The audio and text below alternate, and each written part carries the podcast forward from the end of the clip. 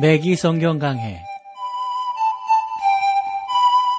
Thru the Bible 제공으로 창세기부터 요한계시록까지 강해한 매기 목사님의 강해 설교를 보내드리는 매기 성경 강해 오늘도 목동제일교회 김성근 목사님께서 말씀을 전해주시겠습니다. 애청자 여러분 안녕하셨습니까? 매기 성경 강해 자 오늘도 여러분들을 베드로 전서로 모시겠습니다.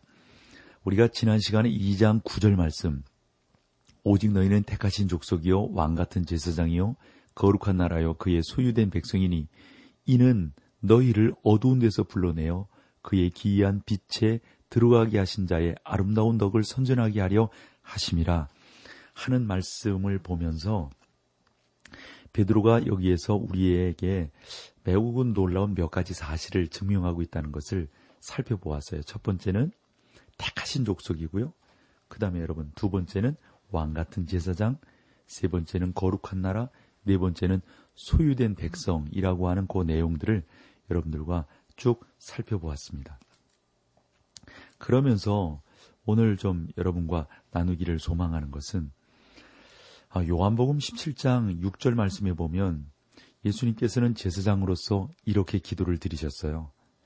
세상 중에서 내게 주신 사람들에게 내가 아버지의 이름으로 나타내었나이다. 그리고 요한복음 6장 37절에도 보면 이렇게 말씀하고 계시거든요. 아버지께서 내게 주시는 자는 다 내게로 올 것이요 내게 오는 자는 내가 결코 내어 쫓지 아니하리라. 아버지께서 우리를 그리스도에게 주셨다는 것은 얼마나 놀라운 사실인지 모르겠습니다. 하나님께서는 자기의 백성들을 부르십니다. 사랑하는 성도 여러분, 하나님은 오늘도 여러분을 부르시는 거죠. 우리가 어떤 뭐 피부 색깔이 다르고 뭐 국가가 다르고 뭐 배움이 다르고 뭐 다 다를 수 있는데요. 그런다 할지라도 그건 문제가 안 되는 거죠. 그리스도께서는 우리가 택하신 족속과 왕 같은 제사장이 되기를 원하시는 겁니다. 우리의 신분과 그러니까 우리의 처지에 상관없이 우리 주님은 우리 자신들이 그렇게 놀라운 은혜 가운데로 나아가기를 지금도 원하고 계시는 거죠. 예수님께서는 우리에게 제사장의 의복을 입으라고 하시지 않고 하나님께 나올 수 있는 제사장이 되라고 말씀하십니다.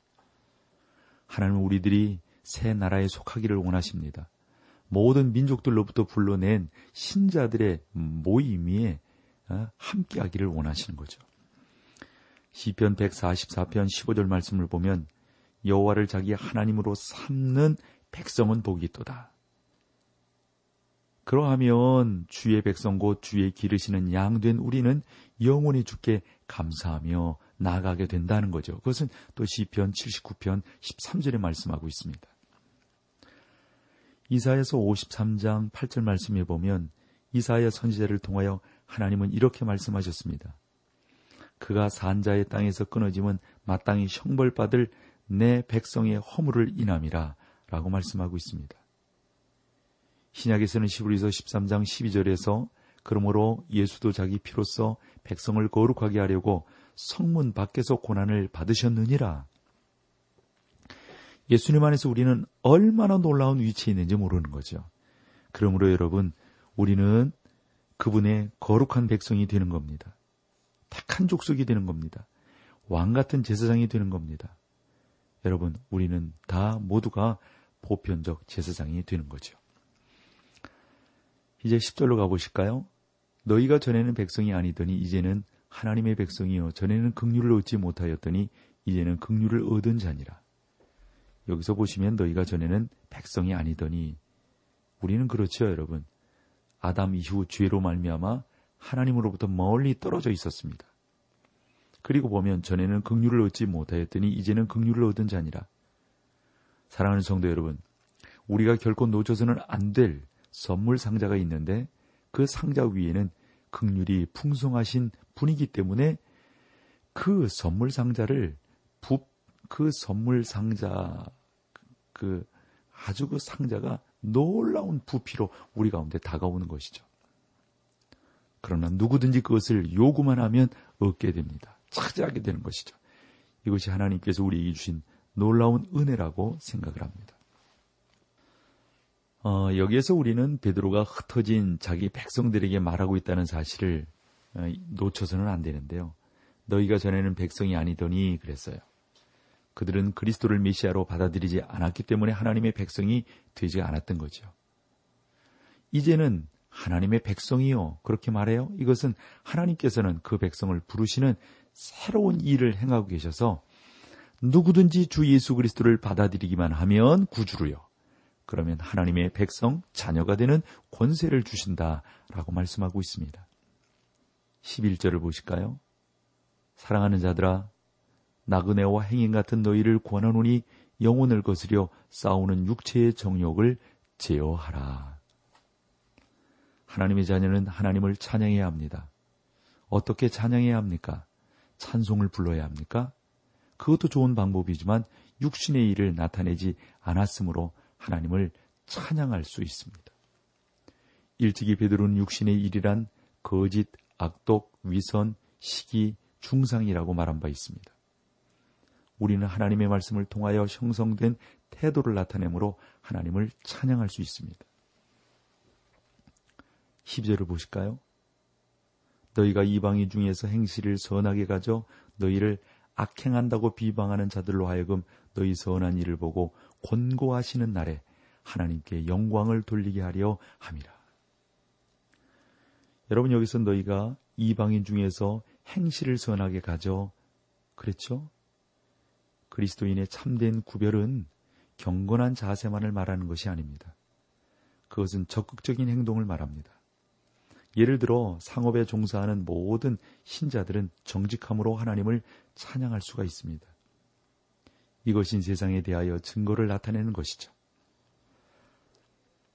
그 다음에 13절로 14절을 보시면 인간에 세운 모든 제도를 주를 위하여 순복하되 혹은 위에 있는 왕이나 혹은 악행하는 자를 징벌하고 선행하는 자를 포장하기 위하여 그를 보낸 방백에게 하라. 여러분 여기서 베드로가 살아 있을 때 그 당시 로마 황제가 네로라고 그러거든요. 악명 높은 네로가 새로운 황제로서 등극을 하게 됩니다. 로마의 황제는 사람들에게 공평하게 대할 것을 약속했습니다. 그러나요, 그게 되나요? 가난한 사람들에게는 공평한 기회가 주어지지 않았어요. 오직 부자들만이 법을 피할 수 있는 현명한 변호사들을 살 수 있었고, 이 유세 있는 권력 있는 사람들만이 그러한 지경에 나아갈 수 있게 되었던 겁니다. 그러면 신자들은 법과 어떠한 관계를 맺어야 합니까? 여기에서 베드로는 신자들이 법에 순종해야 한다는 사실을 말하고 있습니다. 인간에 세운 모든 제도를 주를 위하여 순복하되 그랬어요. 그들이 로마의 법 아래에 있었으므로 로마의 법에 순종해야 합니다. 로마는 그들의 법이 공정하다고 했지만 사실은 공정하지 못합니다. 로마의 법이 그리스도를 십자가에 죽였고 초대 그리스도인들을 받게 했던 사실을 기억해야 합니다. 그러면서도 로마는 정의를 소리 높여 외쳤습니다. 마치 오늘날 우리나라에서 하나님의 말씀이 암암리에 나름대로 탄압받고 있고 저 북녘 땅에서 탄압받고 있고 저 중국 땅에서 탄압받고 있는 것과 같다고 볼 수 있습니다. 여러분, 그렇다고 해서 우리가 정부에 대해서 뭐 북녘에 대해서 저 중국에 대해서 뭐 우리가 그 모든 것들을 어겨야 될까요? 그렇지는 않단 말이죠. 우리가 복종하면서 살 수밖에 없는 것입니다. 15절을 보실까요? 곧 선행으로 어리석은 사람들의 무식한 말을 막으시는 것이라. 그리스도인의 정부에 순종하고 그리스도인은 정부에 순종하고 위에 있는 권위에 순복할 때 하나님을 찬양하는 것입니다. 사실 우리가 이 법을 어기면 좀 기분 나쁘죠. 예를 들어서 교통 딱지 끊잖아요. 그럼 되게 기분 나빠요. 함에도 불구하고 우리 어떻게 해야 되겠어요? 그거 지켜야 되겠죠. 딱지를 끊었다면 당연히 어, 돈을 내야죠. 그, 그게 법을 지키는 거죠. 또 안 낼 수도 없어요. 면허 취소되니까. 그러니까 법을 우리가 지켜야 된단 말이죠. 우리는 증거를 보여야 하기 때문에 법에 순종을 해야 합니다. 이것이 예수 믿는 사람들의 중요한 자세가 되는 거죠. 자, 여기서 우리 찬송 함께하고 계속해서 말씀을 나누겠습니다.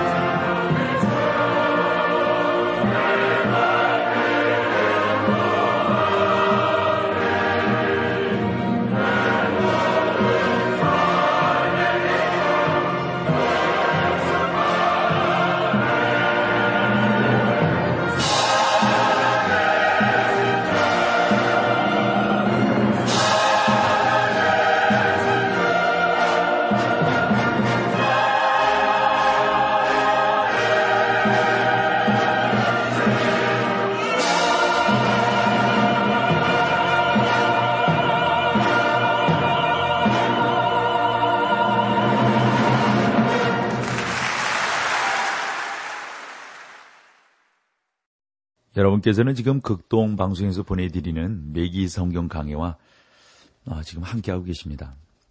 자, 2장 16절로 가보실까요? 자유하나 그 자유로 악을 가리우는 데 쓰지 말고 오직 하나님의 종과 같이 하라. 다른 사람들과 신자들과의 관계는 강대상으로부터 나오는 메시지보다도 훨씬 더 설득력 있는 간증이 된다고 봅니다. 여러분들이 다 아시다시피 예수 믿는 사람들에게는 그리스도 밖에 있는 사람들이 가질 수 없는 자유가 있습니다. 그러니까 신자들은 예수 그리스도 안에서 놀라운 자유를 가지는 것이죠. 저는 보통 그리스도인들이 볼 수 없는 것과 갈 수 없는 곳들을 개인적으로 갈 수 있다고 믿습니다. 그러나요, 제가 그것들을 보지 않고 그곳에 가지 않는다는 것은 저의 간증 때문입니다. 왜냐면요, 저는 저의 자유를 악한 것을 감추고 뭐 잘못된 것을 이렇게 하는데 쓰지 않기 때문에 그렇습니다. 또 나보다 약한 형제들이 나의 행동을 보고 상처받는 것들을 원치 않기 때문에 그래서 안 갑니다. 분명히 갈 수 있지만 그러나 안 가는 거죠. 우리는 자유롭지만 하나님의 종이라는 사실을 잊어서는 안 되는 거죠. 그래서 일반적으로 사람들이 나는 할 수 있고 자유할 수 있고 다 그렇지만 제가 이제 목사잖아요. 목사라고 하는 나름대로의 사람들의 기준이 있단 말이죠.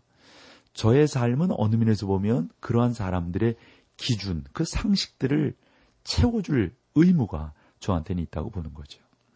그래서 자유에서 갈 수 있지만 또한 제가 사람들 때문에 가지 않게 되는 거죠. 2장 17절을 볼까요? 무사람을 공경하며 형제를 사랑하며 하나님을 두려워하며 왕을 공경하라. 여기서 무사람을 공경하며 그리스도인들은 다른 사람들을 존경해야 합니다. 그리스도인들은 물론 모든 사람을 사랑한다고 말하지는 않습니다. 그리고 거기 보면 형제를 사랑하며 그랬어요. 모든 사람을 존경할 때 다른 신자들 곧 형제들을 분명히 사랑하게 될 줄로 믿습니다. 그리고 보면 하나님을 두려워하며 그랬어요. 우리 성도들은 생활을 통해서 우리가 하나님을 두려워하는 사람이라는 사실을 보여줘야 합니다. 그리고 보면 왕을 공경하라 그랬어요. 우리는 우리를 다스리는 직책이 있는 사람들을 공경해야 합니다. 저는 참으로 자격이 있다고 생각하는 아 뭐뭐 그런 분들을 사실은 많이 뵙지만 그렇지 않은 경우도 있단 말이에요. 그렇다고 해서 제가 그분들을 공경하거나 존경하지 않는 것은 아니란 말이죠. 18절을 볼까요?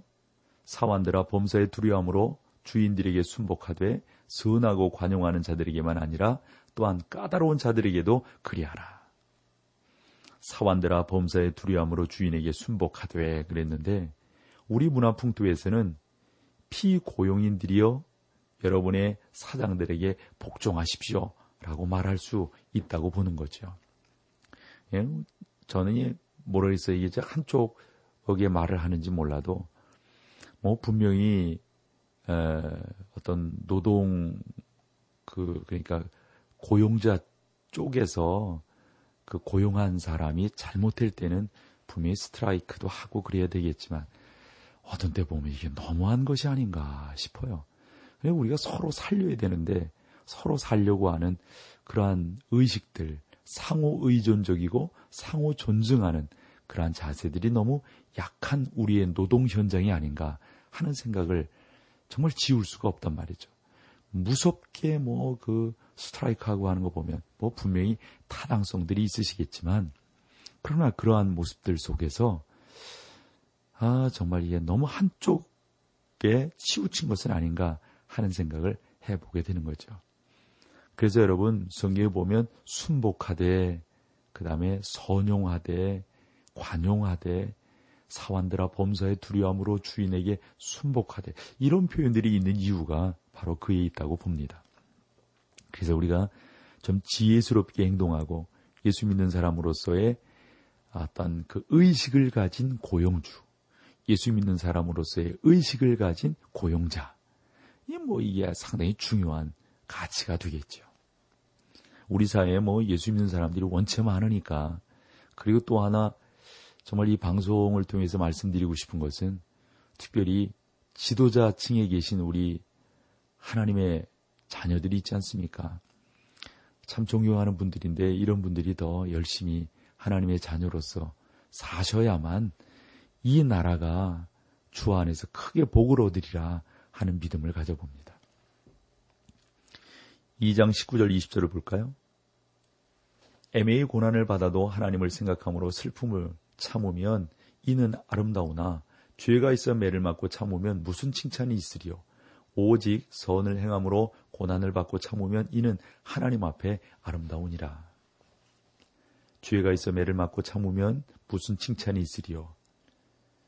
사도 베드로 당시의 노예들은 종종 이러한 대우를 받았다고요. 그래서 노예가 도둑질을 하거나 주인에게 반항하거나 잘못된 일을 하면 또 뭐 거부를 하면 주인은 그를 주먹으로 때렸다고요. 채찍으로 때리고요.